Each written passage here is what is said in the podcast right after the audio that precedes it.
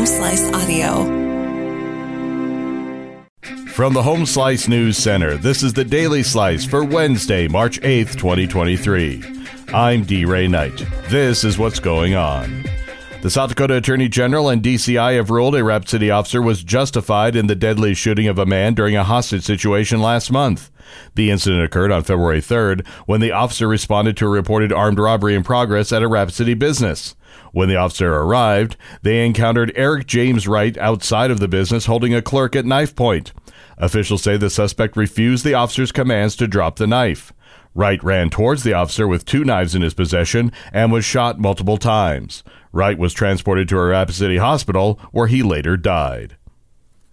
The RCPD is looking to improve officer retention. Amy Rose has the story. The Rapid City Police Department has proposed a new program aimed at officer retention issues. Since 2020, RCPD has hired 53 new officers, but they have lost 55 due to retirement, termination, and resignation. Police Chief Don Hedrick proposed a few new programs that would help to combat this issue, including paying for gym memberships, as well as committing time for employees to take wellness days as needed. Additionally, the proposal would allow for student loan forgiveness, zero copay therapy, a sabbatical program, and an increase to PTO accrual. Hedrick hopes the changes will allow them to stay competitive with other departments. The Rapid City Common Council on Monday night voted to stand in opposition to the controversial social studies standards proposed by the Noem administration. The council was divided on the issue, with those in favor of the resolution to oppose saying the standards were too divisive and didn't get any input from South Dakota teachers. Those against the resolution say this isn't an issue for the city to be taking up. Mayor Steve Allender broke the 5 5 vote to pass the resolution and said the city needed to take a stand with educators who would be affected by the change.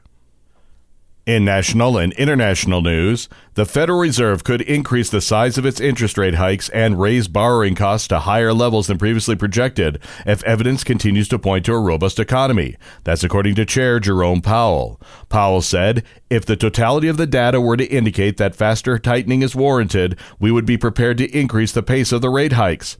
The Fed raised its benchmark rate by a quarter point in early February after imposing a half point increase in December and four three quarter point hikes before that. Over the past year, the central bank has raised its key rate, which affects many consumer and business loans, eight times.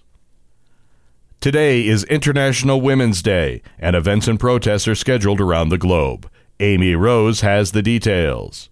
People around the world are demonstrating, attending conferences, and enjoying artistic events to mark International Women's Day. While activists in some nations noted advances, repression in countries such as Afghanistan and Iran, and the large numbers of women and girls who experience sexual assaults and domestic violence worldwide highlighted the struggle to secure equality for half of the planet's population. United Nations Secretary General Antonio Guterres noted this week that progress won over decades is vanishing because the patriarchy is fighting back. Women marched in Pakistan, the Philippines, Germany, Italy, and many other countries today. Activists in Japan demanded the government to allow married couples to keep using different surnames.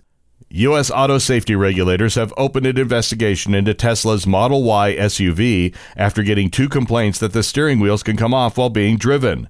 The National Highway Traffic Safety Administration says the probe covers an estimated 120,000 vehicles from the 2023 model year. The agency says in both cases the Model Ys were delivered to customers with a missing bolt that holds the wheel onto the steering column.